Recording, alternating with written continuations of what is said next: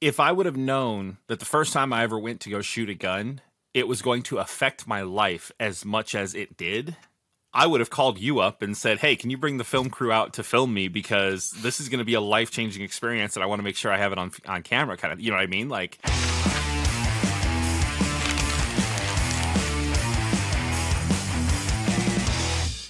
We're off and rolling. All right. Well, thank you everybody for tuning in to another episode of Open Action. I am, of course, John McClain, and today I have got a really awesome uh, guest that I absolutely love, and, and you know we've we've had quite the relationship uh, for, a few years now, and we'll we'll talk a little bit about my first memory of how we interacted with each other. But uh, if you've been living under the rock uh, in the firearms industry and you don't ever see anything from Shooting USA, then you won't know my guest. But I'm guessing you haven't been living under a rock, which means that you absolutely know that my guest today is John Scoutten from Shooting USA. John, thank you so much for being here. Yeah, man. Thank you, John, for that uh, warm welcome to Action Open. I love the name. I did not know the video cast was called Action Open. Open, That's open brilliant. action. Open action. I'm like sorry. All right. Well, trademark Action Open, the new Shooting USA production. Uh, we're using Riverside, which I've uh, just started dabbling in, and it can be a little challenging from time to time. But by the looks of what I can see on my feed, it's working great. So uh, as long as y'all can hear me, I can see you, and we can get right rocking into this thing, man. Perfect, perfect. Well, uh, so you're based out of Franklin, Tennessee, now. Is that correct? Is that where you're located? Yeah, true story. Now, yeah, we're we're very thankful to be blessed in living here in the beautiful state of Tennessee, and uh, it's an interesting place to be right now because weather is a little challenging. We're in what they call false spring, so uh, winds, storms, so on and so forth. You know a little bit about that being in Missouri. Yeah, I was about to say we've been having this weird weather too, where it's like it's super nice for the days where like you know Kelly's nephew can't come over and play with with Nomi, uh, and then as soon as the weekend comes, the temperature drops to the 30s, and it's like, oh, never mind, no one's allowed to go outside and hang out. So it's been right. been an interesting ride so far now. Okay, so um, before we get into the nitty gritty stuff, you know, down and dirty and whatnot, I got I got to ask this: being from that you're in Tennessee, how important is it that you like whiskey? well, um, before anything, I need everybody to understand. Uh, I am a Tennessee Squire. As a Tennessee Squire, I own one square inch of property on the Jack Daniels distillery in Lynchburg, Tennessee. And I've toured uh, the distillery a total of six times, twice pre 9 11, which means I got to actually get my face right on top of the mash in the bins. And uh, it's evolved a lot. And that is where my taste for whiskey began. Uh, since then, I have become a massive fan of the products by Jimmy Russell uh, out of the House of Wild Turkey, Russell's Reserve, and all the way up. I've got an unopened bottle of Russell's 13. Uh, none of that is kept here at my office, but in addition to that, I'm a big fan of uh, the House of Buffalo Trace and the things that they make there. I have, interestingly enough, uh, I ran into a guy a couple of years ago now while my wife and I were vacationing in Mexico who from South Carolina, he knew of the show and uh, he recognized me. We were at dinner and we ended up sitting around chatting about all sorts of things related to precision long range competition, and this individual, um, with a group of his friends, had gone on a trip to Buffalo Trace and done a barrel select, and he had a you know, he had his share of that barrel's worth of bottled single barrel Buffalo Trace. And we chatted about whiskey for so long, chatted about guns for so long. And all of a sudden, a couple of weeks later, here at the office, a bottle of single barrel select Buffalo Trace showed up from that guy. And so that is currently on infinite reserve on my bar now. Um, but it is always fun to have a little half ounce taste of that against a half ounce taste of just an off the shelf Buffalo Trace, which is a blend, you know, blended Buffalo Trace to their to their specific profile. And it really, really comes through the difference in a single barrel versus the blend. I love the blend, love Buffalo Trace. It got a lot of, it has gotten a lot of notoriety since being associated with the Joe Rogan podcast, um, which makes it pretty difficult to find from time to time. And without saying so, I might be a little controversial for our friends in Kentucky because I know there's a, a deep shooting culture in Kentucky, and I'm hopeful that many of them listen to you. Um, there's a bit of a vendetta between the distributors. There's not a lot of the really nice stuff out of the Kentucky houses makes it into Tennessee. And that's what I think makes it fun to chase bourbons and chase different whiskeys when we all travel to different destinations for the competitions that we cover for Shooting USA. And of course, you participate in at an elite grandmaster level. Um, you know, for instance, there's a couple of hole in the wall mom and pops liquor stores down around the CMP in Alabama. And the last time um, we went hunting in one of those this past fall, uh, a buddy of mine who's on my crew regularly, Randall Reed, um, he absolutely scored. He walked around the corner in this little store and he gave out a holler like there was a rattlesnake in the middle of the floor. And what he actually found was two bottles of Blanton's and a bottle of Eagle Rare on the shelf for retail. Bought all of it, obviously.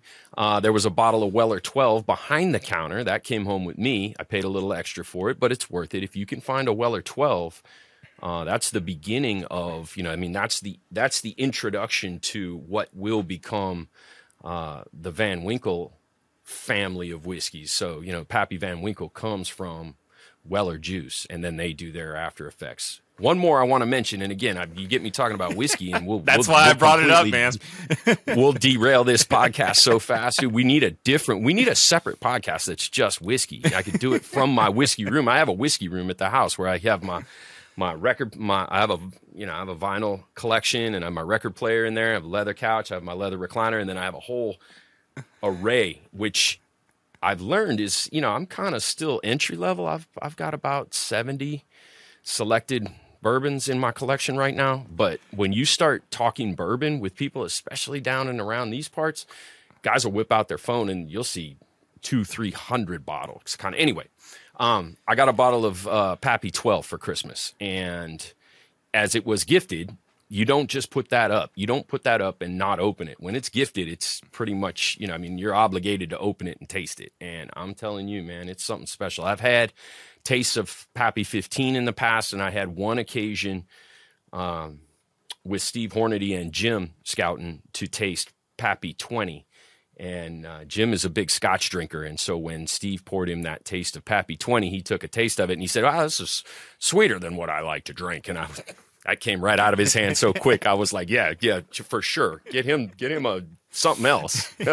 I'll take care of this." Anyway, yeah, love love bourbon, love the culture around it, love it when we get to talk to people who are into it, and um, there's a bunch of guys in, especially in the the pistol sports who are who are big bourbon heads. So it's fun. It's a good time.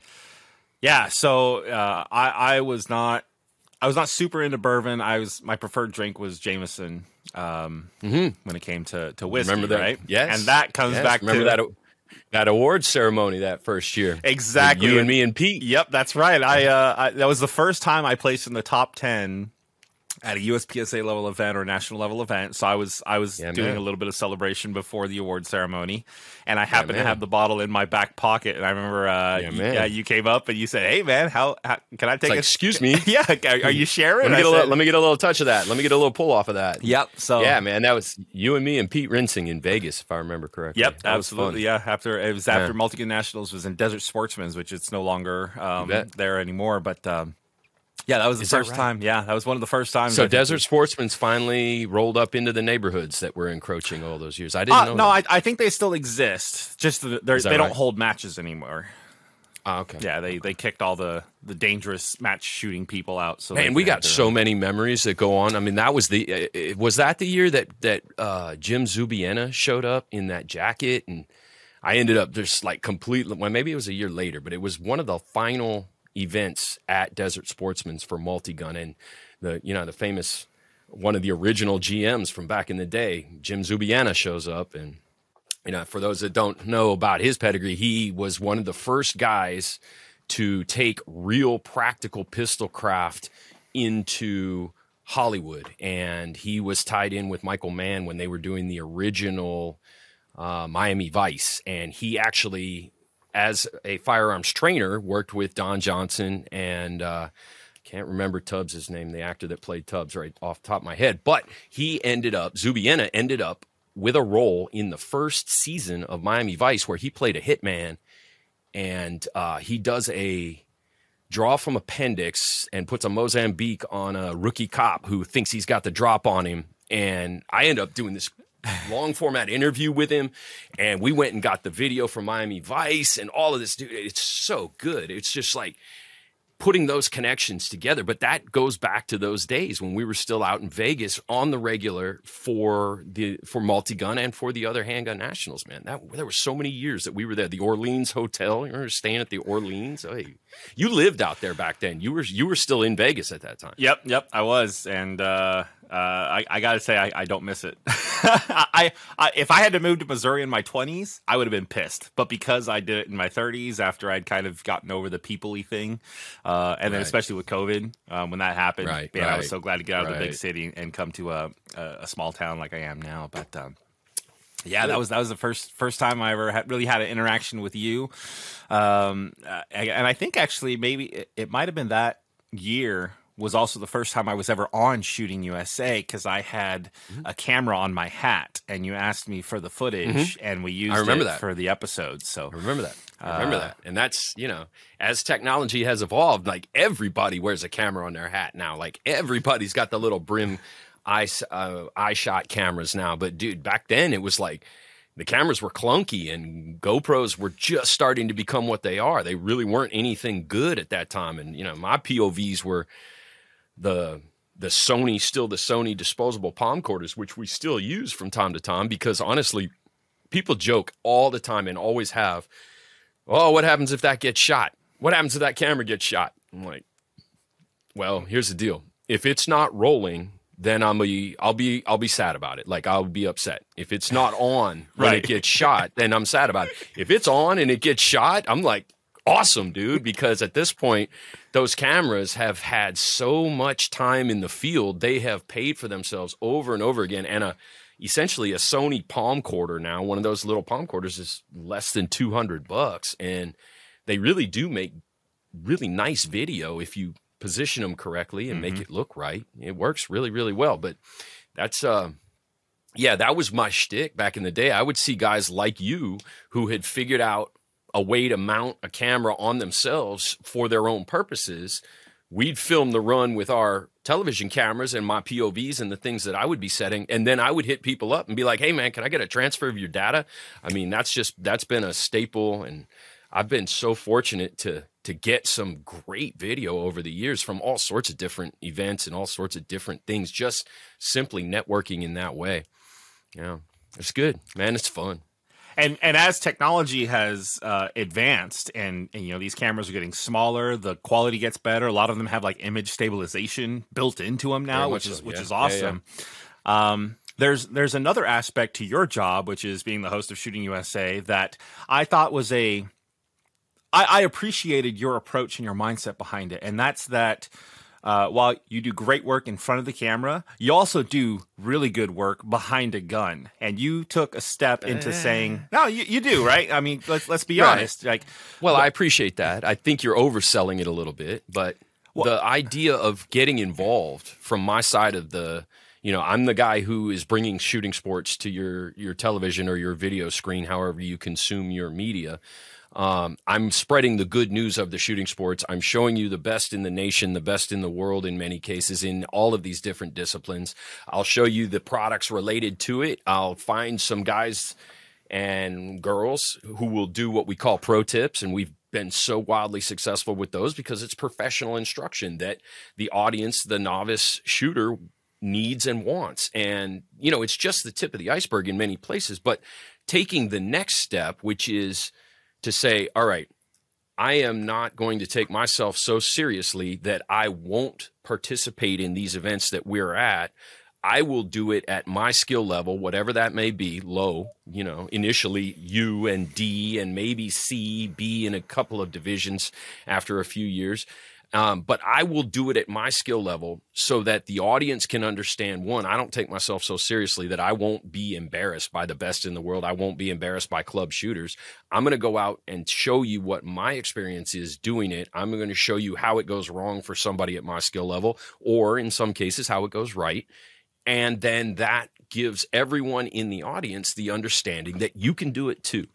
And quite honestly, that is one of the biggest uh, one of the, the the biggest things for me that really validate the work and the time and the travel and you know the stress and the heat and the dust and the rain and everything else that goes along with it because it is it is a job and it does consume a lot of time and it takes me away from my family and it takes me away from things that I could be doing at home when I'm not at home.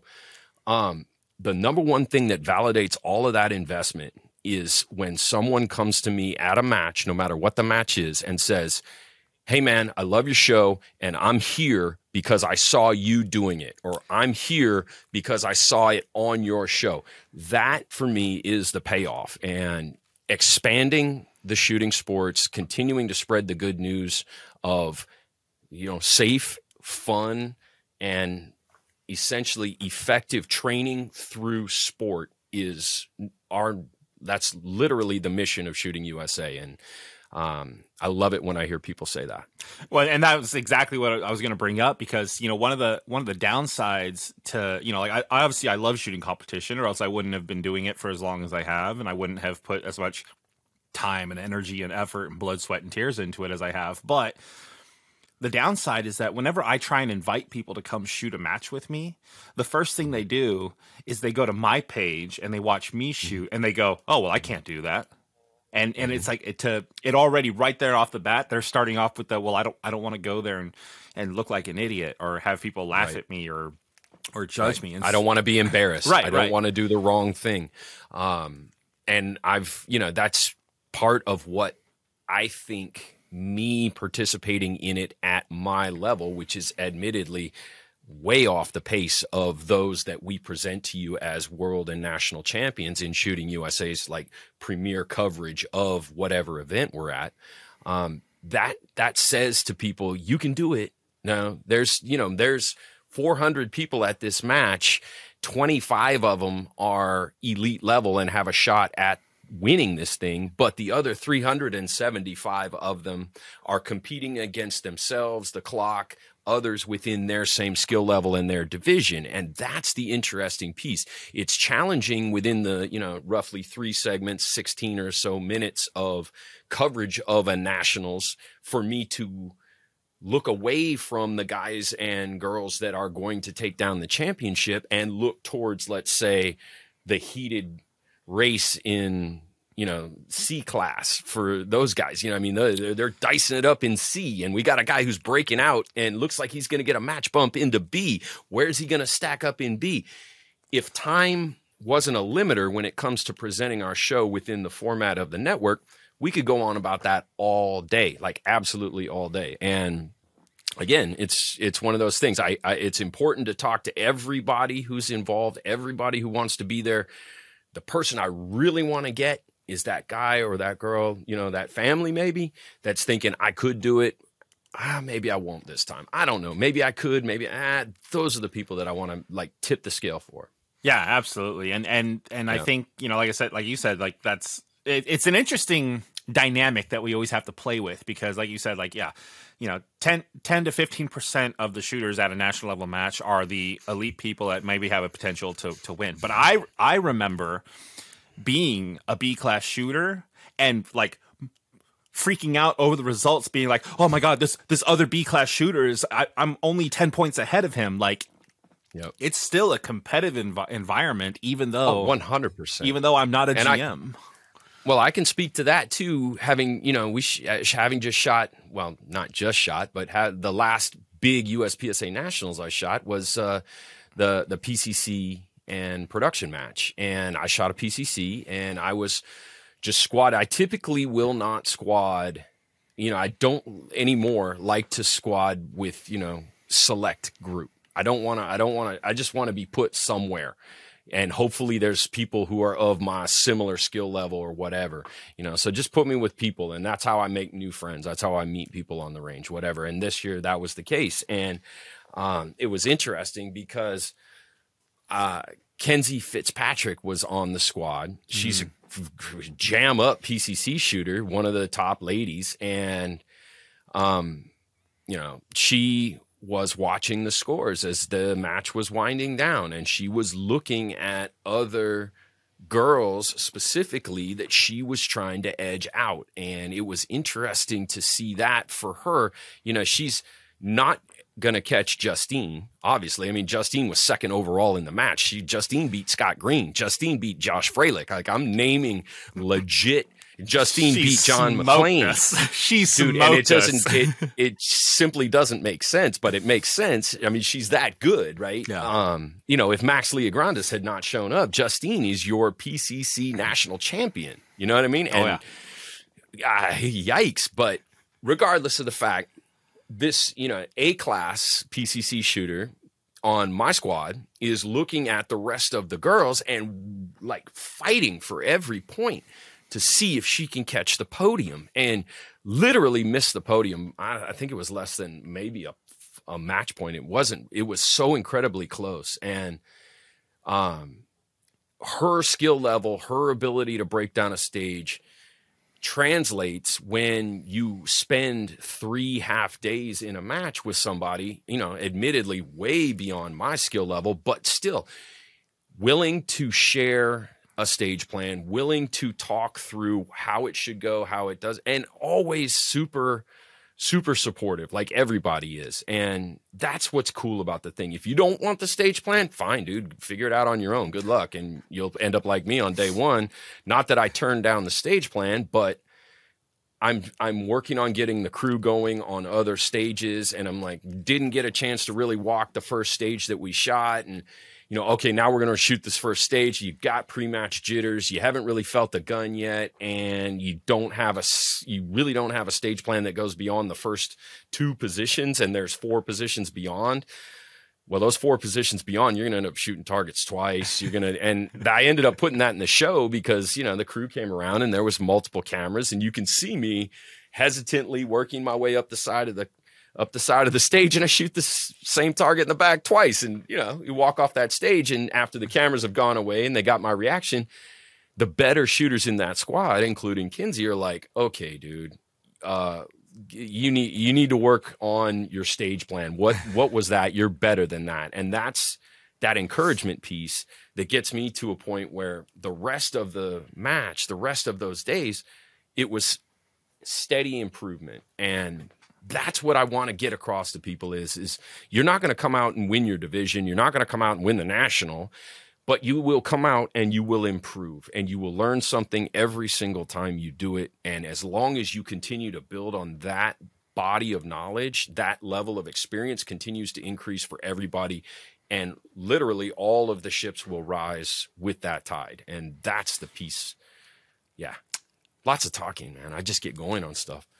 No, no, it's good. I like it because it shows obviously that you're passionate about it. And and to your point, you know, um, how how cool would it be if you showed up at you know TPC Sawgrass and you were able to mm-hmm. say, "Hey, I'm just a one some and I need to get in a group," and they go, "Oh, okay, cool. Tiger Woods just pulled up. We'll throw you in his right. group." Like, and yeah. and while that maybe that happens in the golf course, I don't know because I don't have enough money to ever play TPC Sawgrass, but in the shooting world, I can tell you. I mean, sometimes you'll get people that are just like, "Oh my god, I'm squatted with Jerry Miculek." You know, I'm mm-hmm. squatted with Nils Jonasson. What am I doing here? And it's like that's a that's a cool experience for a shooter to be able to, you know, all these people they see in the magazines and the TV shows and stuff. Now they're squatted with them, and then mm-hmm.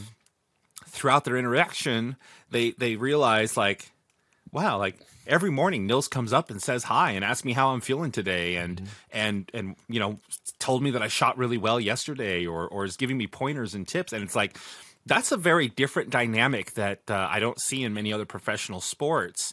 Uh, and then there's also the dynamic of when you're at that elite level, you know, all the top guys, they're, they're we're talking our stage plans through. No one's hiding mm-hmm. anything. No one's like, no, no, this is my plan. I'm not. You you go mess up, and then I'll show you mine, and you'll be like, oh man, why didn't I think? That doesn't happen. Um, we all share stage plans. We all will will argue ideas of being like, no, I think going to this position first is slower because of this. Well, yeah, you know, like we kind of bounce ideas off of each other. We try and find what works. Yep. Sometimes we all end up on the same stage plan. Sometimes everyone ends up on a different one, and you know we see where the dice yep. fall. But then there's also the aspect of man, if your gun breaks, normally it's the people in your squad are the first people to say, "What do you need? I've got some extra parts. Let's right. you know, like, hey, well, your safety broke. Okay, let's go see if mine fits." Like, huh. dude, any other sport, they'd be like, "Oh, your seven iron broke." Yeah tough. I guess yeah. you're playing Good either. Yeah, yeah, exactly. You know, it's like try a- that. At, try that in Formula One. Try that in NHRA drag racing. Try that in any other form of mechanical racing. Which, let's face it, that's what this is. We're racing the guns. The guns are the race car, if you will. Um, to your exact point, at PCC Nationals, at the end of day two, when I'm on this ride, like I'm really getting, I'm really getting into my flow, and I'm feeling good about this, and I break a firing pin after the fifth shot on the last stage for the day. But what is remarkable about that, I mean, yeah, that stage is a complete throwaway, and it thankfully it wasn't a complete zero, but it was pretty dang close, and it hurt. Um, the guys from Da Vinci are there. They've already, you know, this is the end of the afternoon session, so they've already kind of packed everything up and they're getting ready to leave. But I'm like, I'm I, I didn't know to ask directly, but thankfully through people realizing, oh man, firing pin. The guy from Da Vinci opens up his Tupperware that he's packed all of his stuff to sell away for the night, and he hands me a firing pin. Here's a brand new firing pin. Um, and he wouldn't take money for it. I mean, yeah, granted, it's like a fifteen or an eighteen dollar part, like a twenty dollar part. I'm trying to put a twenty in his pocket, and I'm like handing him the twenty, and he won't take it. Like he's like, "Nah, man, just take care of it. Just go ahead, go fix your gun, no problem." It never really it's never been a thing and that's one of the things that's unique about the shooting sports as a whole and it's not just you know the practical sports it's not just IPSC USPSA it's uh, it's in the PRS it's the same thing in the PRS guys have a scope go down and you know many people have extras and they will literally either let you shoot an extra rifle or whatever it's just it's been that way in my experience across the board in all of the shooting sports. There is a level of competitiveness, admittedly, but there is also the value to actually having a legitimate win. You don't want to beat somebody because their gun broke. And that's not a way to take a win. And that's one of those things that it, it speaks to the sportsmanship at every level. And it includes, you know, that includes the club level. Guys, guys don't want to guys don't want to just I don't know. I guess it's one of those things. They'll give you the shirt right off of their back, and everybody's really been known to do that. I've never seen anything that didn't completely represent that level of camaraderie, family, and sportsmanship. And in the few events that you ever had somebody who was ever not in lockstep with that, those people are weeded out pretty quick. You don't see them come back. No, yeah, you're absolutely right. And uh, no, it's it's just it's I've like uh, I'll put it this way. So me growing up, you know, my, my family was we we had a fa- firearm incident when I was young that turned the family into an anti-gun family, right? Mm-hmm. Mm-hmm. And so naturally, as soon as I turned 18, I went and bought a rifle. And then as soon as I turned 21, I went and bought a handgun, started shooting competitions, stuff like that. But um, if I would have known that the first time I ever went to go shoot a gun, it was going to affect my life as much as it did, I would have called you up and said, "Hey, can you bring the film crew out to film me because this is going to be a life changing experience, and I want to make sure I have it on on camera." Kind of, you know what I mean? Like, um, mm-hmm. mm-hmm. and the the friendships. You know, again, it's it's kind of funny because everyone, you know, when you say you're a professional shooter or that you shoot, uh, you know, a sponsored level shooter or whatever, um, really what that means is that you're a professional resetter and you occasionally shoot, but most mm-hmm. of the time, like you're also a professional hanger outer. That's like, right. And and anyone that's ever been to a match where you know you had a squad, maybe there's people that were lazy, no one ever resets, everyone just wants to sit back and chill in the shade. Like that can be a miserable experience. Even though the stages are great and the match is fun, like the interaction you have with those people is making this experience bad. But I mean, when you when you really think about it, you know, we spend three days to shoot for a total of seven minutes. Yeah. But you know, like to have that interact like obviously there's something about it we like and it's not the shooting because that's such a minuscule part of the match experience it's the it's the friendships it's the jokes it's the it's the you know bragging bragging rights that you get to talk yeah i remember you know when i first started shooting with nils obviously he was smoking me left and right and and i made a a promise to him that I was like, look, next year at Area 2, I'm going to beat you on at least one stage. It's going to happen. And he was like, yep, mm-hmm. we'll we'll see it when it happens. And next year, I sure enough was able to edge him out on one stage. And I was just like in his face constantly, like, oh, you said it wasn't going to happen, but here it is, sucker. Next year, two stages. And the year after that, I, I beat him on two stages. And, and you know, I, the joke I made was like, Nils, in like seven or eight more years, I'm going to win this match from you because at mm-hmm. that rate, you know. Well, but yeah. and, and, it didn't happen because he he obviously kept getting better too. But um, no, it's just not. Uh, it's a very, very interesting environment to be in, and I'm very thankful that I I took the chance to go out and make myself look like an idiot. I'm saying quotation fingers here because it's really everyone wants you to just be safe. They want you to have fun. They want yeah. you to have a good experience because they want yeah. you to keep coming back. And and it's not because of oh we we need this guy's match fee money. Trust me, if anyone could tell you anything about it, there's not money to be made necessarily in the shooting sports, right? right? Like we're all right. doing it for fun, and I think the the other thing too is like the level of competency that you gain about the firearm and and how yes. to be a responsible firearms owner is priceless. That skill set, the ability to handle your firearm. Uh, under pressure of the of the clock and on competition, and yet you can do it in a safe manner where you are you are yep. constantly able to be thinking about what you're doing and understanding the consequences of this action and that action. I mean, that's that stuff to me is priceless. So, um, for anyone that has never tried to shoot a match, absolutely, I suggest going out and just doing it at a local level. I promise you, I promise you, no one is going to laugh at you, no one's going to make fun of you unless they're already your friend. Well, um, yeah. you know, but it's it's uh, it can literally be a life changing event. You could go from never shooting a match in your life to all of a sudden that's what you want to do. You want to get yep. you know you want to get some companies to support you that you like their product so that you can go out and represent it on, on the cert on the circuit and uh, it's it's yeah it's been an unreal ride so far. Well, better yet, you bring people in who have specialties or have careers in you know, in businesses or in in fields uh, of expertise that are not related to the firearms industry and the shooting sports. They get involved in the shooting sports, and then they look at it from that analytical standpoint, where maybe they're a computer programmer, maybe they maybe they do. Uh, you know, higher end video production. Maybe they do, you, who knows what, machine work. You know, anything that then could have fresh eyes or a fresh idea about some aspect that could grow what the shooting sports are, how the shooting sports work, a new product, a new take on something. So, um, the the world we live in right now, in terms of technology, is evolving so quickly, and trying to keep up with it when it comes to cameras is is something that I have really started paying attention to um, because the biggest problem that I'm faced with for my audience, whether they're an educated competitor in any of the practical sports or they're just somebody who's watching for entertainment. The biggest challenge that I'm faced with is helping them understand the scoring in as close to real time as possible. Mm-hmm. And for me, that's done all in post production. But there's always this question of how can you make it something that people can see? How can you make it something that people can understand in real time? And that was the driving force behind the original Steel Challenge and then later the Pro Am pistol format where steel falls down. Hmm. If you see somebody shooting fast, like even somebody who's uneducated can understand the difference between fast shooting and measured shooting, if you will.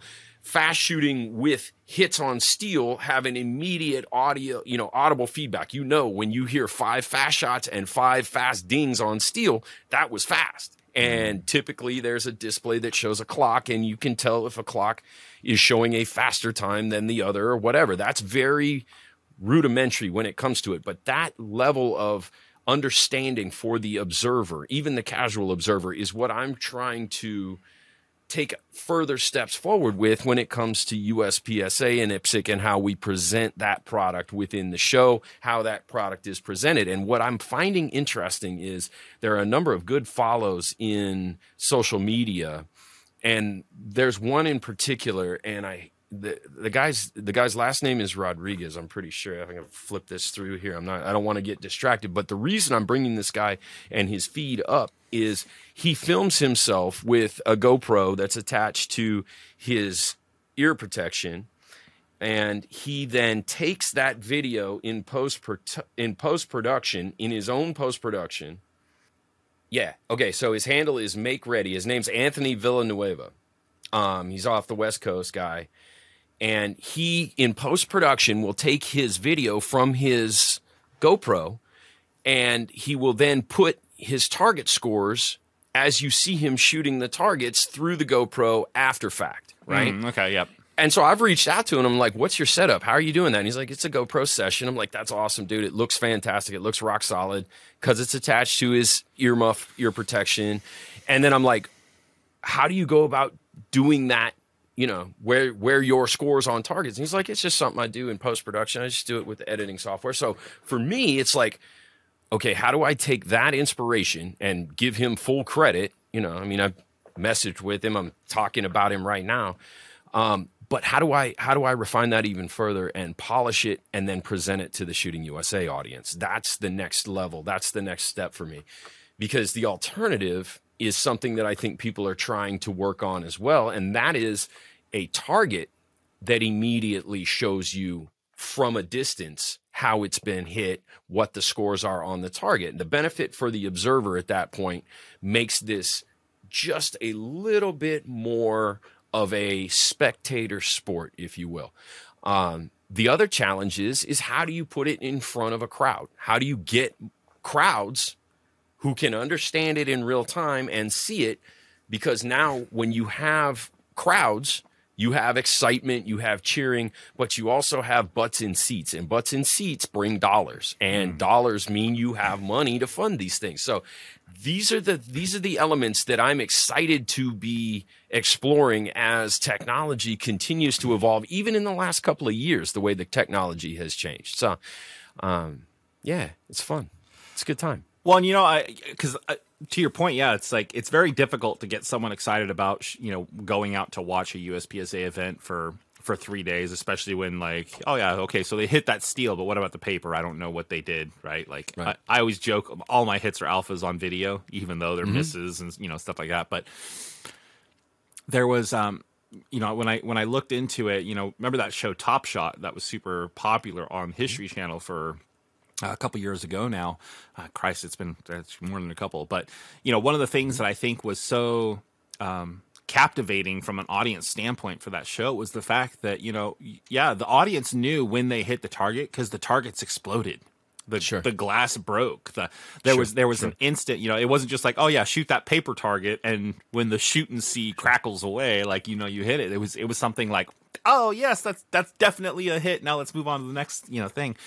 Mm-hmm. And yeah, it's it's uh, it's interesting. Like I can understand Steel Challenge um, from that perspective, but like you know, how many times can you watch someone shoot the same eight stages five times in a row, and you know, right. like it can just be so like blah. And and I almost feel like you know we were making so much headway in the shooting sports when Three Gun Nation was a thing.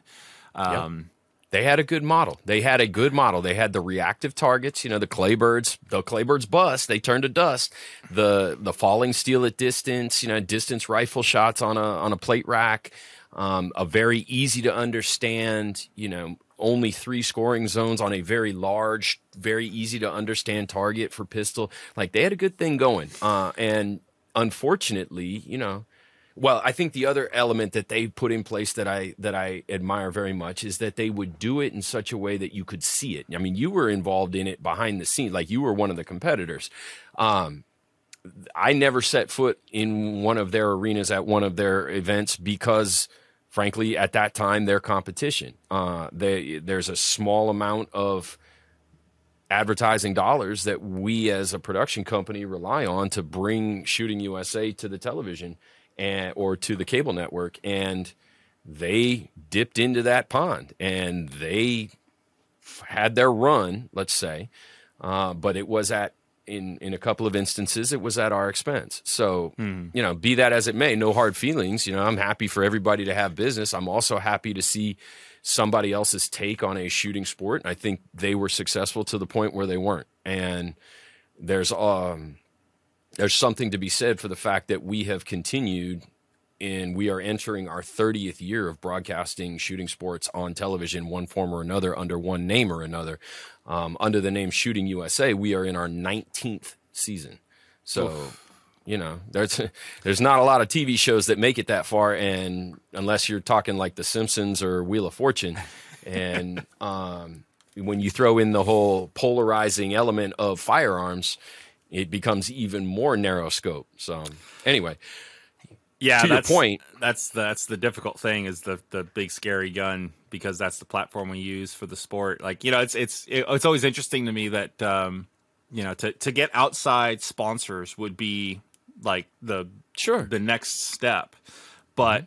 You know, you look at, at some of these companies that we've reached out to, and this is from you know way back in the past. Again, Three Gun Nation kind of era when it was starting to become popular. It was on MSNBC and all kind of stuff. Or um, no, MS uh, NBC Sports Network or whatever it was. Mm-hmm. They're on NBC Sports. Yep. And um, you know, you'd hit up a company like Red Bull, and they'd be like, "Oh, you guys are fired? No, thanks. We're we don't want to touch that." And it's like, one hundred percent. You sponsor events where guys literally f- drive their bicycle off the side of a mountain doing flips and stuff, right. and that's right know, it's like what that, that's that's not dangerous. You know, like you're you're you're encouraging these kids to try and well, you know. I mean, I can speak to that to a certain extent because I was involved. You know, I was a I was on Brian's Behind the Lens, Brian Connolly's Behind the Lens uh, podcast, and we we unpacked this question of how you get mainstream advertising dollars to come in so that you can do mainstream production type things where you would have a budget of you know mid six figures for an event to bring a production truck and bring multiple cameras and really make it look like you know like take any college sport you know the the March Madness the SEC tournament's kicking off right now in Nashville at the Bridgestone Arena and they've got four production trucks down there because they've got 10 cameras on the floor and they've got remote and they've got guys and girls doing immediate interviews. How do you get a budget like that for a practical shooting sport? Well, you have to have mainstream dollars.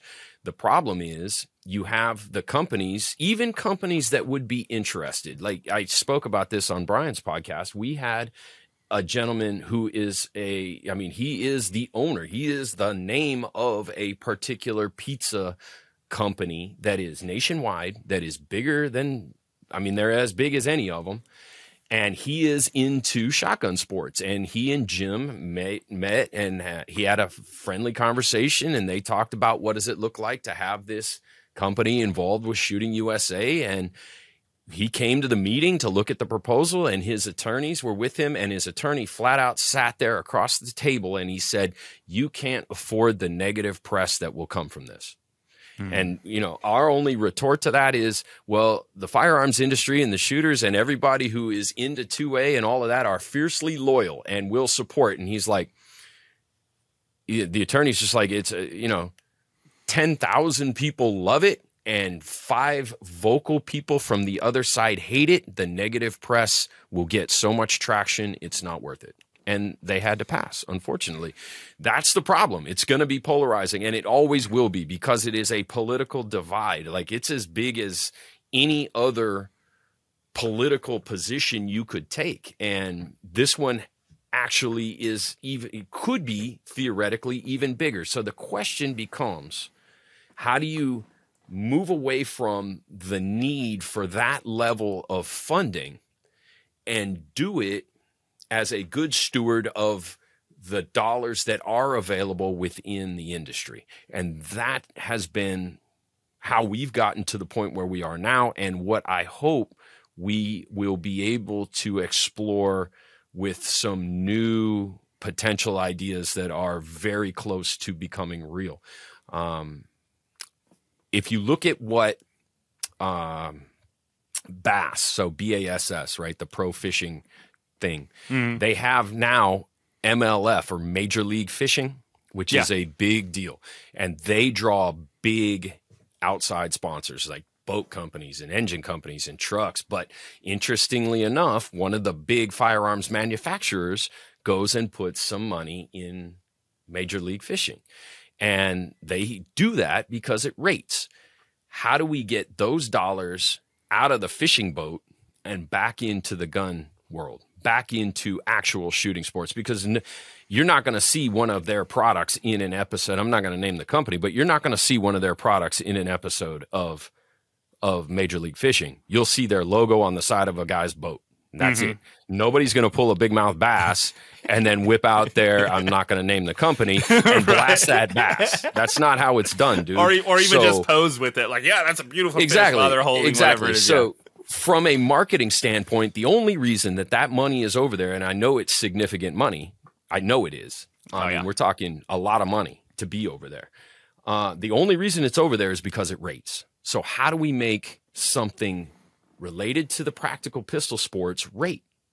We make it understandable immediately. We put a headline like Three Gun Nation did. Again, I admire a lot of things they did. And one of the big things that they were very successful with is they put headline money on the line. You know, if I tell you 50 grand is on the line for the final, we're going to mm. do multiple lead up events leading into this thing in a very simple format that's fast and flashy and easy to immediately understand. And we've got sponsor dollars that will get us headline money. Headline money makes people pay attention. And the final, if it's done the way it needs to be done, will look right and will have a big paycheck attached to it. And that will be the proof of concept that then gets that rating that then makes it marketable for a company that otherwise would spend their significant advertising dollars elsewhere. That's the point. That's the way it's done. Um, and that's what I'm very excited to be literally on the cusp of. Like in the next 45, 60 days, we'll know if this thing's going to happen. Oh, nice. So, okay. Well, exciting keep, times. Keep, keep our exciting. eyes open for that. Exciting times. Yeah, you know, there, one of the things that I think was um, the biggest selling point for the popularity of Three Gun Nation 2 was not it wasn't just the simplicity of shooting their matches, but it was it was the shoot off. Everyone wanted to make it to the shoot off because it just looked fun as hell. And I can tell you from 100%. being from being one of the competitors that was in the shoot off, it is fun as hell. Mm-hmm. Uh, and and I'm actually surprised that that's not something that has become a more regular thing to do just because I mean like I said it's just it's just really fun to go up head you know call call out a buddy be able to like yo I'm calling you out let's go and mm-hmm. boom okay let's let's run let's shoot and whoever whoever finishes first wins you know no well, from no what timer. I understand from what I understand, they have an they have an event that looks like that. That's going to be a part of this World Pistol Championship that's going on on the Infinity Ranges in Texas. Um, in a couple of brief conversations, it's turned out that they're not in a position to have us come, which is fine, understandable. Um, however, I have done now two lead episodes from the Utah Air Guns Rocky Mountain Air Gun Challenge, which is a precision air rifle competition that has a number of different traditional air rifle events, but has incorporated their own version of a shoot off that they call the speed event. And there's money available and they get a crowd because everybody who's there has shot earlier to try to make it into the speed event and it boils down to the top 16 i've presented it twice in shooting usa and i can't i cannot explain how electric that atmosphere is when you've got head to head racing on targets that you can immediately see the reaction from. And granted, they're small because they're air rifle, but they're pretty close because, again, they're air rifle.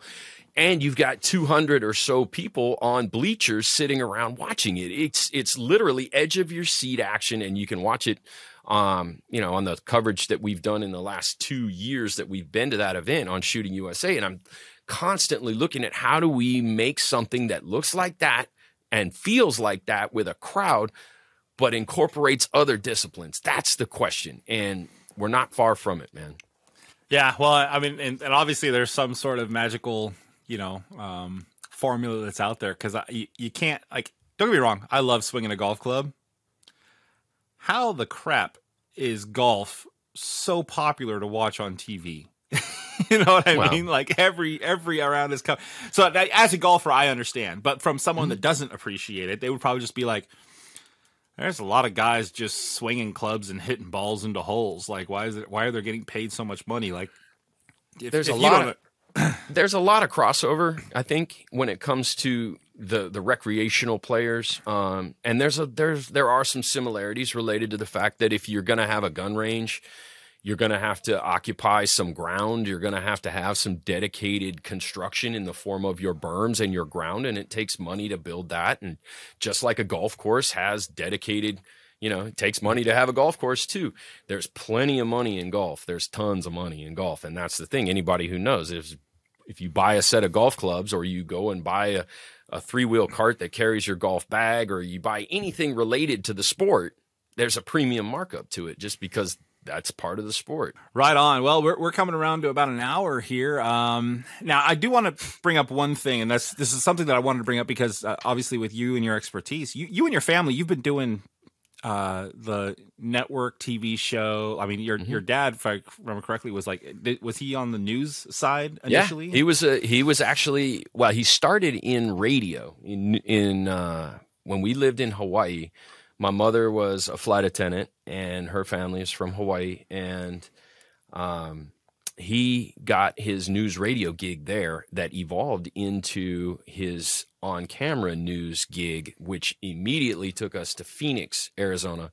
And back in the day, the CBS affiliate Channel 3 was Eyewitness 3 then. They have since lost the CBS affiliation, that network, but he was the anchor. Um, you know, the Monday through Friday, 5, 6, and 10 p.m., CBS news anchor in Phoenix for all the years that I was ah. in elementary school. And so I was exposed to that level of television production in the early 80s where there was no digital production at that time. So one of the big things that I would do, I would get to go with him to the station on Fridays. Like I'd go after school and he'd do the five and then he'd do the six and then we'd go and have dinner and then i'd hang around with the graphics arts guys in the graphic arts room where they would make these big boards. Like they would make the graphic art that went up in in set because back then you know early 80s the there was no digital art that went on. Like the, they were on the cutting edge at that time with a chroma key background for jim howell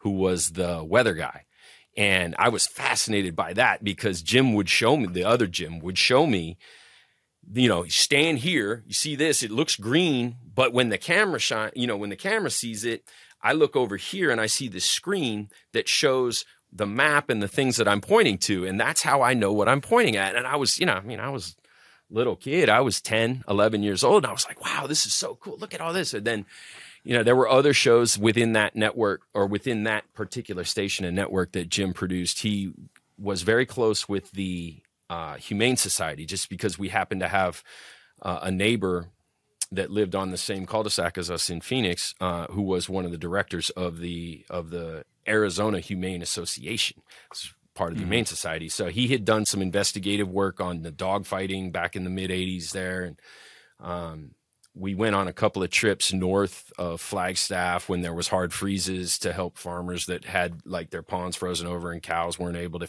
weren't able to drink and different things like that. Like as an extension of the Humane Society, they also did a program called Pets on Parade, and that's where I first turned up on television um, with our dog um, that we I, we'd gotten a lab puppy.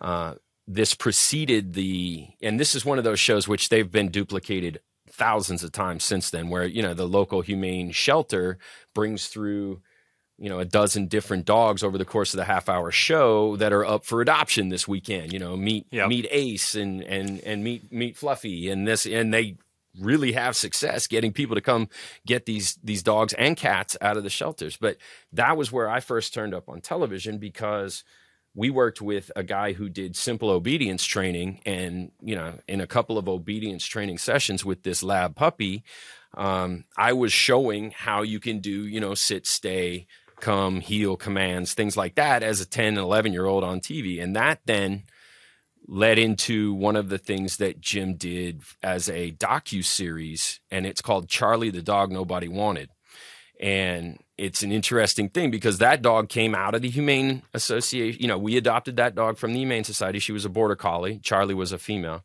And um, through the through the five nights of this docu series, you see Charlie's life in in sort of I don't know. It was it was drama, but it was also fiction in that you know mm-hmm. she belonged to a family. She had to be she had to be abandoned. She got picked up.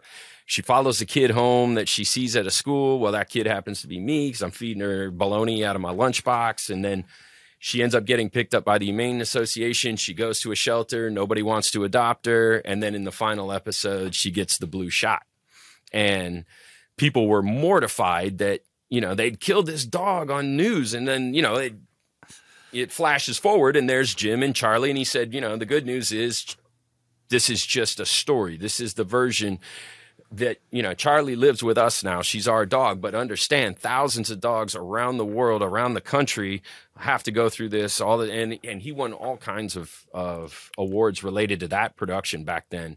Um, I actually have a copy that I took off of beta and digitized and I put it on my uh, I put it on my YouTube channel, which is funny because it turns up people people have found it. Not on the Shooting USA YouTube channel. So if you search if you search if you search Charlie the dog nobody wanted on YouTube, you'll get it, and uh, you'll see me at I don't know. I think I was ten. I might have been eleven. I might have been eleven when we did that production, and I'm in it.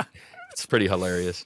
Um, but yeah, it was very much Jim coming out of television news working a number of different jobs across the country because news is one of those things. You move you yeah. the idea is to move to a bigger market a bigger city a big and so on. And he finally got to a point where he was like I'm done with this. I'm done with I'm done with fighting over TV news. I'm done with fighting for a bigger market. I'm done with the politics involved. I'm done with you know ownership changes and things that are just ridiculous that people who go that route have to deal with. And he moved out into he he located himself here in Nashville at that time um, with a production company that was doing a video magazine related to country music. So this was on the cusp of VHS becoming DVD. There was no such thing as the internet. Um, this mm-hmm. was like this was like 88, 89 and there was a uh, this this little startup company was going to deliver a monthly subscription where instead of getting a paper magazine out of your mailbox, you would get a VHS tape and you could watch, you know, news packages created about country stars and different things in country music. And it failed miserably because it was uh, it was not at the right time. You know what I mean? If it, and I don't think it would have worked if it were on DVD, but it was one of those things. It was on VHS, and people were wanting DVD. And even if it was on DVD, I think it was too close to the beginning of what um, network programming was going to be providing on stations like CMT at the time and different things like that. Like it was built for that, but it would come in your mailbox, and people never really understood. But because of that, he was here and able to network with the production company that created American Shooter. They were originally doing the automotive programming, which that production company still exists and still does. And he was doing uh, freelance work for them, doing automotive reviews, and you know that was working well.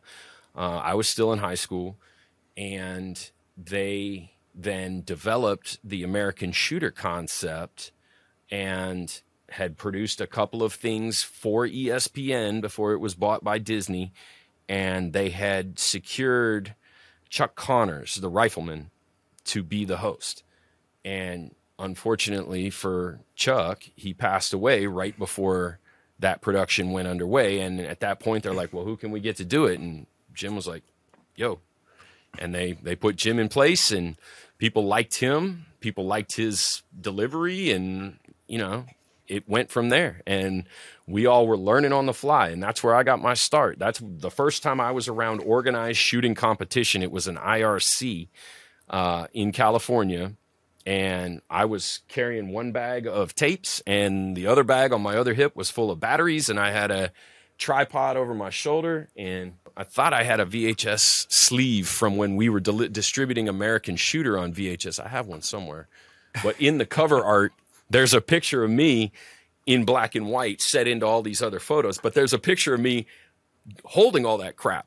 And it's funny because it's not firearms related, but I don't know why it ended up in the cover art. So anyway, I'll have to dig that up. I've talked about it many times, but that's where that's where it started, man. And uh, you know, we'd had exposure to firearms when we lived in Phoenix. We would go out to the desert, um, and we would we would plink. We would ride three wheelers, and he had a Smith and Wesson kit gun, a little 22 revolver that we still have. It's here in the collection.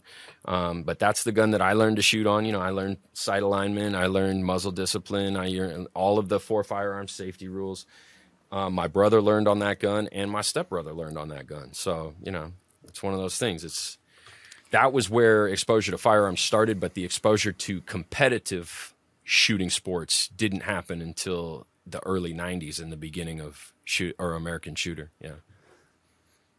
Yeah, that's that's crazy, right? Like uh, it's it's just funny how how one path can lead you to to something else, and then it just. Oh, I'm telling you. You know, it seems it's like, oh yeah, I'll take I'll take a chance, I'll take a shot, and the next thing you know, it's like, whoa, crap, okay, here we go, we've got something, and then next thing you know, you're like, ah, oh, there's so much to learn, and I right. only have the brain capacity for so much. So, right. Right on, right on. All right, well, uh, let's. I've got a couple uh, fast fire questions that we'll we'll end off with, and then uh, let them rip. We'll do our final sign off. So, uh, with that being said, let's start off. What is the worst present you have ever received? Like the worst gift?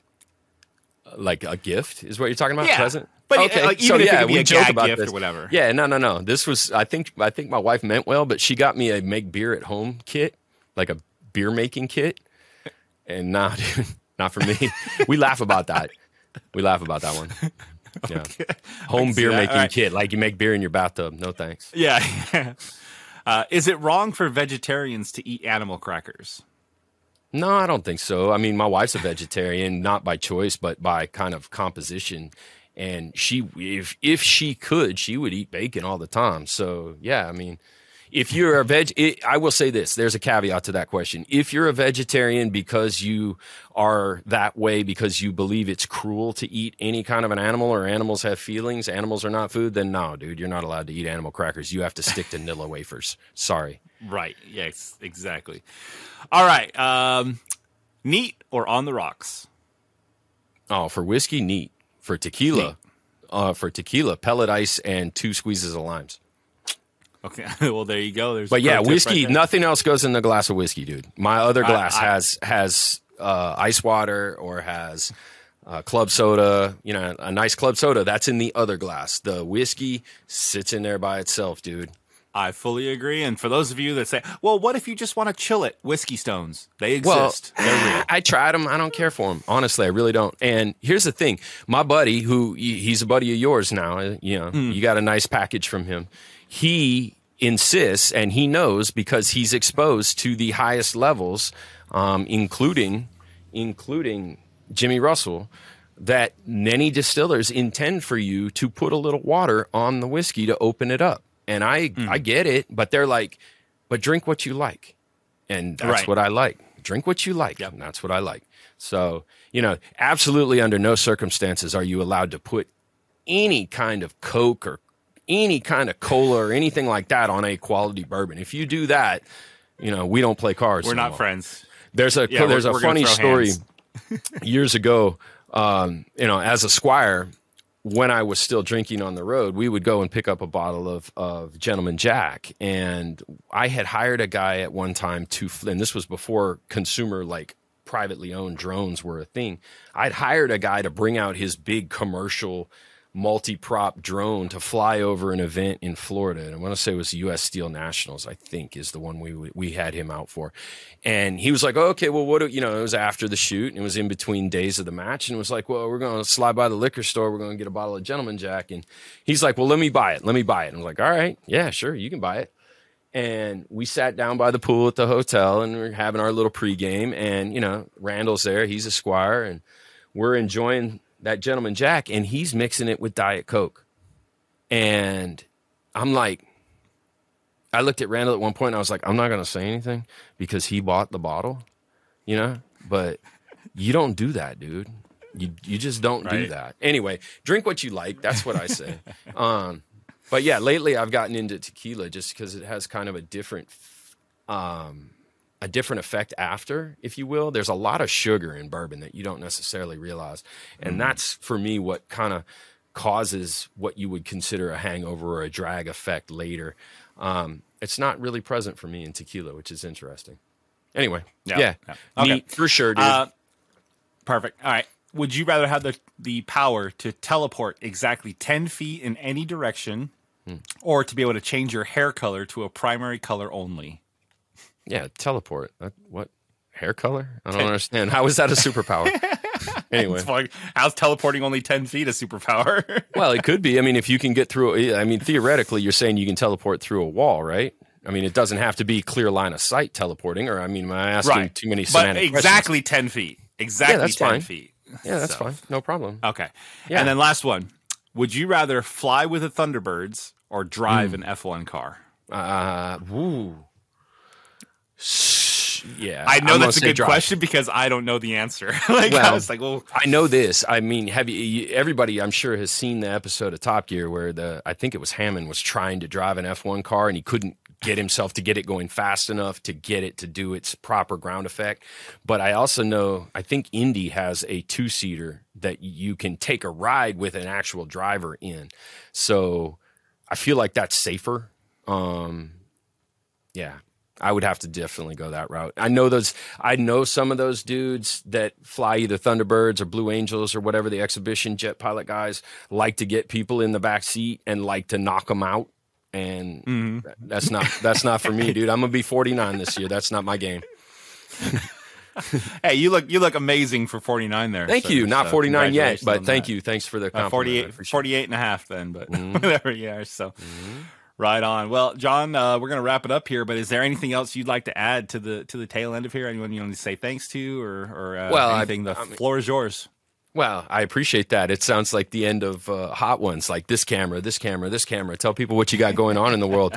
Um, I I'm especially grateful and thankful for everyone who takes the time to pay attention to our program, to what we do, and I am especially grateful to all of the elite level competitors who give me access, guys like you that I can consider friends, but also guys that will tolerate our intrusion with cameras in the middle of you or them trying to focus as tightly as possible to potentially win or in some cases unfortunately lose a national championship. That that is uh, that's not something that i take lightly and i have worked very very hard over the years to make sure that I never embarrass anybody. And I want to make sure that I maintain those relationships. And the same goes for all of the disciplines that allow us to come and produce our television show within their events, people that trust us to make, a, uh, make everyone look good. Um, yeah, from there, it's just one of those things. Stay tuned, man, because we are very close to launching something that I think is going to be very exciting and, uh, if you want to see more Shooting USA, we have a YouTube channel. If you don't have cable anymore, you can watch us on our Vimeo streaming. It's a very modest uh, modest monthly fee. I think it's like $2. If you want to support the show via the YouTube channel, there's a Patreon now where you can see full length episodes and you can see watch along episodes like I've done with Nils. I've got another one coming for the new show that launches next week um, with Austin Buschman, who wins the PRS finale. And uh, I'll be doing them as we continue to release new shows. If you saw this week's release on YouTube, it was the 21 Lo Cap Nationals, where our host, the esteemed John McClain, makes an appearance on the podium in the single stack division. Very fun, very cool show. Uh, that's out there now. So yeah, look us up, man. Awesome. Well, there you go. John Scoutten from Shooting USA. Thank you so much for taking the time to sit down and chat with me. And uh, everyone else, man, thanks thanks for tuning in. Hope you appreciate and uh, enjoyed the um, enjoy the podcast. I know I certainly did. It's it's uh, you know out on the range. It's there's so much going on. You're working, you're shooting, I'm shooting. It's Dude, nice to be able to just sit down and, and chat for yeah chat for a bit. Yeah, we could do this for hours. Um, this was an easy one. I enjoyed the I enjoyed the preloaded questions too. That was fun. awesome, perfect, perfect. All right, well, thank you so much, and I'll, we'll catch you on the next episode. Right on, John. Thanks, dude.